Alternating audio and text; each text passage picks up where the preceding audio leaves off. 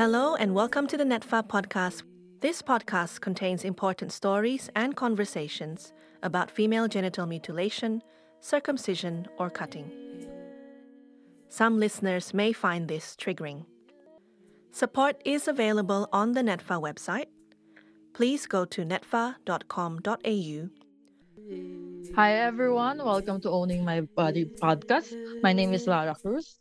I'm a participant of NETFA Leadership Program. NETFA stands for National Education Toolkit for Female Genital Mutilation, Cutting Awareness. I would like to begin by acknowledging the traditional custodians of the land where I'm recording today, the Wurundjeri people of the Kulin Nation. I pay respect to their elders past, present, and future.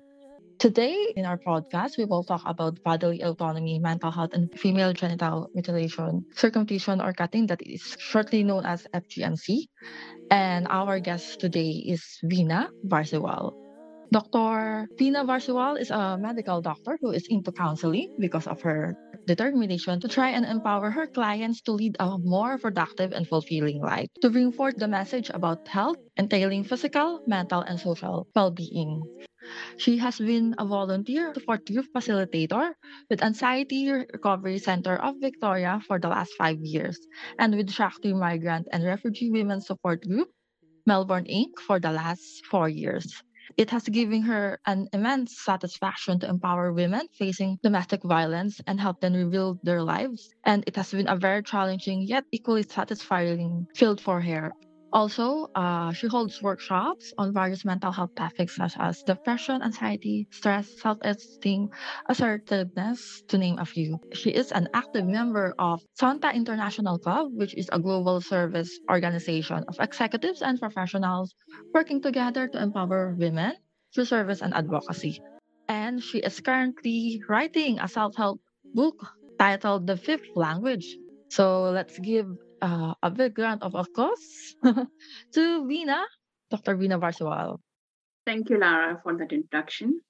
Thank you, Veena, for being here today. Today, we will talk about bodily autonomy, mental health, and uh, FGMC. So, my first question, Veena, is what do you think is the importance of bodily autonomy and why it is important to practice bodily autonomy or bo- bodily integrity? I'll begin with like a sort of question like, what does it mean what does mm. bodily autonomy mean? That is the first mm. question, because yeah. uh, it is often misunderstood and misinterpreted. Mm. So let's I'll, I'll try to explain in two ways. Like one, let's mm-hmm. take the best case scenario. So it bodily autonomy means my body is for me. It is mine. Mm-hmm. When I hear that or when I say that, it it, it is it relates to power, and uh, we know that with power comes responsibility. So, which yes. means that when it comes to responsibility, I will be cautious about what choices I make. Mm-hmm. Right. So, automatically, I will be, be making better choices. And when I say better choices, I mean healthier choices, not only physically, but healthier mm-hmm. as in life choices. So, which would lead to a life of dignity. Now, mm-hmm. let's look at the worst case scenario. Here, mm-hmm. we are looking at a girl who is who is being married at 13 years of age, or we are looking at uh, a woman who has, you know, there's a law. There, legally, she has to seek permission to use contraceptive, her husband's permission, or she has to uh, face marital rape mm-hmm. because there's no safety for her there or she has to uh, suffer unplanned pregnancy. When I say suffer, it's because maybe mentally she's not prepared maybe uh, physically she's not prepared maybe she's just had a baby maybe she mm-hmm. is not healthy enough so uh, this this would lead to physical problems as well as yes. mental problems yes and correct then uh, of course as you mentioned about female genital mutilation that mm-hmm. in itself mm-hmm. yes we can make out that that in itself uh, is something traumatic to undergo so so these these are this is the other side of what not having uh, bodily autonomy can look like so mm-hmm. that person is in a toxic relationship so what does mm-hmm. toxic relationship lead to we know that very well it leads to mental suffering Thank you so much for uh, Veena for that uh, uh, extensive uh, explanation of bodily autonomy. And my next question is, if there's someone or uh, some people might uh, experience it, how can we say no to our family members or elders if they want to do something in our body? Okay, so you know, Lara, and you might agree with me that there's no easy or straightforward answer to that one, right? Yes, correct. Because no here is very uh, is difficult to say. Yes, we have to Mhm. acknowledge that because because that's the truth. hmm And um, here, in this case, saying no is a process. That's how I Mhm. see it. hmm And the people in question here, for whom you're asking, they need to become part of that process. When I say process, I mean that the social and gender norms are so deeply rooted that they will not change overnight. And we all are aware of that. Having said that, a lot has changed in the last few decades. We cannot say that it hasn't, it has. So, the way I would put it is that we need to normalize.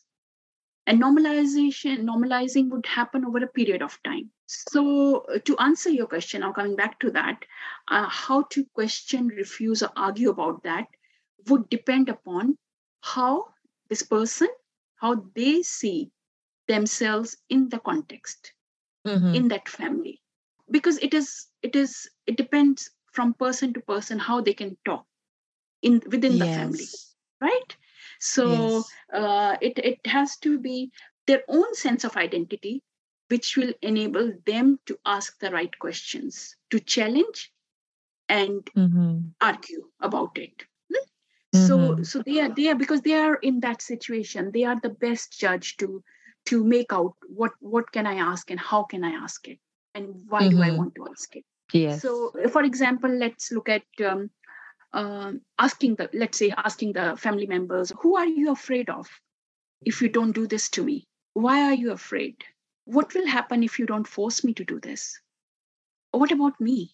My thoughts my feelings. Hmm instead of being um, aggressive these are the questions which they can uh, uh, put forth and Mm-mm. all i can say and hope is that when you put a put a thought a question in front of someone it can uh, stimulate a thought and Mhm. a thought is something really strong like we say that the uh, most powerful thing you can give somebody is a thought so what i mean is that once you put up that idea it can even stimulate um, and shift mindset Yes. and uh, because these these girls these these young people don't have the power to do it on their own they are not in a position to do it on their own uh, another thing which i Mhm. quickly bring to your notice is that grassroots organizations uh, Yes. they have a big role uh, in this to bringing about that social change because that has to happen simultaneously Yes, I think yeah, uh, asking questions and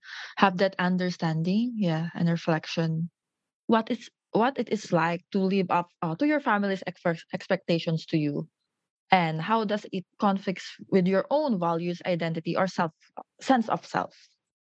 For example, um, uh, we are here in Australia, but some people would say like, my mom is uh, raising me like we're in the Philippines that I should do this and I should be this, but uh, that's not my goal or my value or identity or yeah. So what it's like to to to manage those e- expectations, family uh, expectations. even for this uh, you know the even the expectations the family hmm expectations might hmm look differently for different people. Yep. so let's let's take an example. I guess that is one of the best ways to understand something. Hmm and uh, say i'm from india so i'll give you an example from india. So what does uh, meeting or living up to families expectations mean in india? It would look something like studying hard considering your parents career choice for you.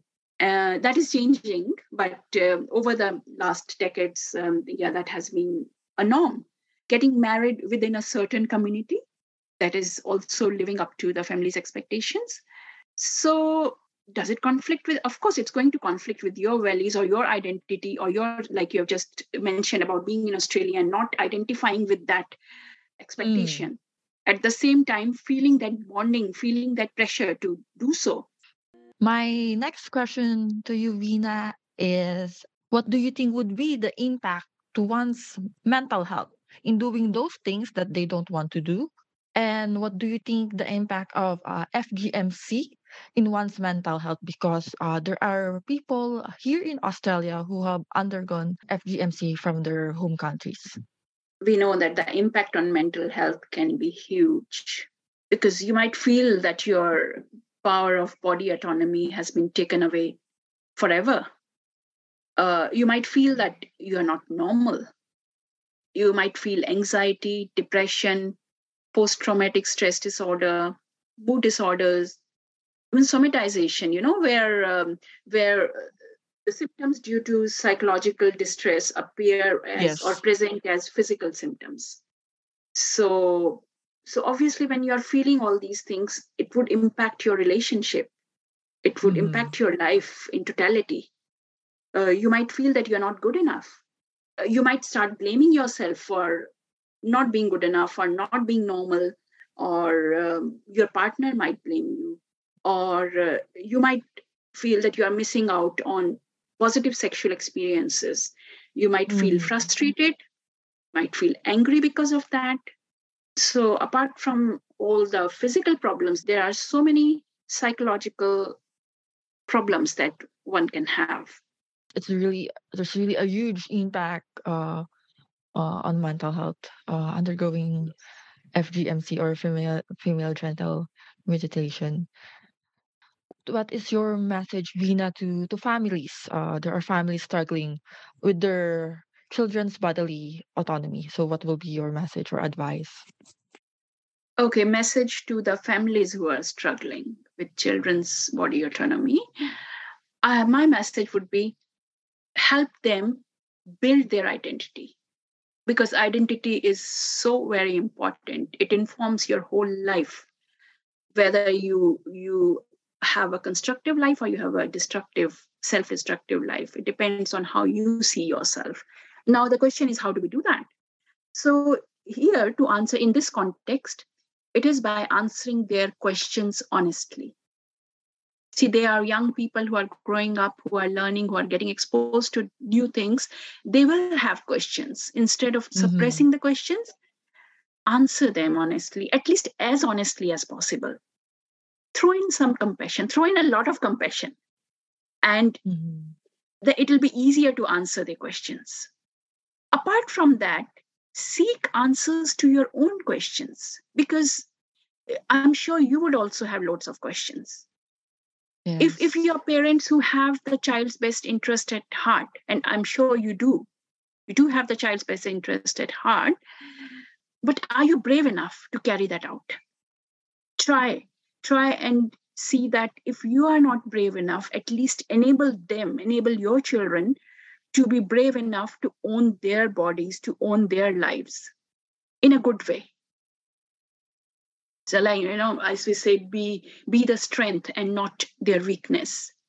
Thank you so much, Veena, for for your knowledge, for your wisdom, for sharing all this uh, information. And I hope our listeners will learn something today for their families, for their children, and for all young people and uh, women listening. I hope uh, this is something that uh, inspire or have you reflect on with regards to bodily autonomy, mental health, and FGMC. Thank you so much. And I would like to thank uh, NETFA and Multicultural Center for Women's Health for this podcast. This podcast discussed important stories and conversations about female genital mutilation, circumcision, or cutting. Support is available on the NETFA website. Please go to netfa.com.au. Thank you for listening.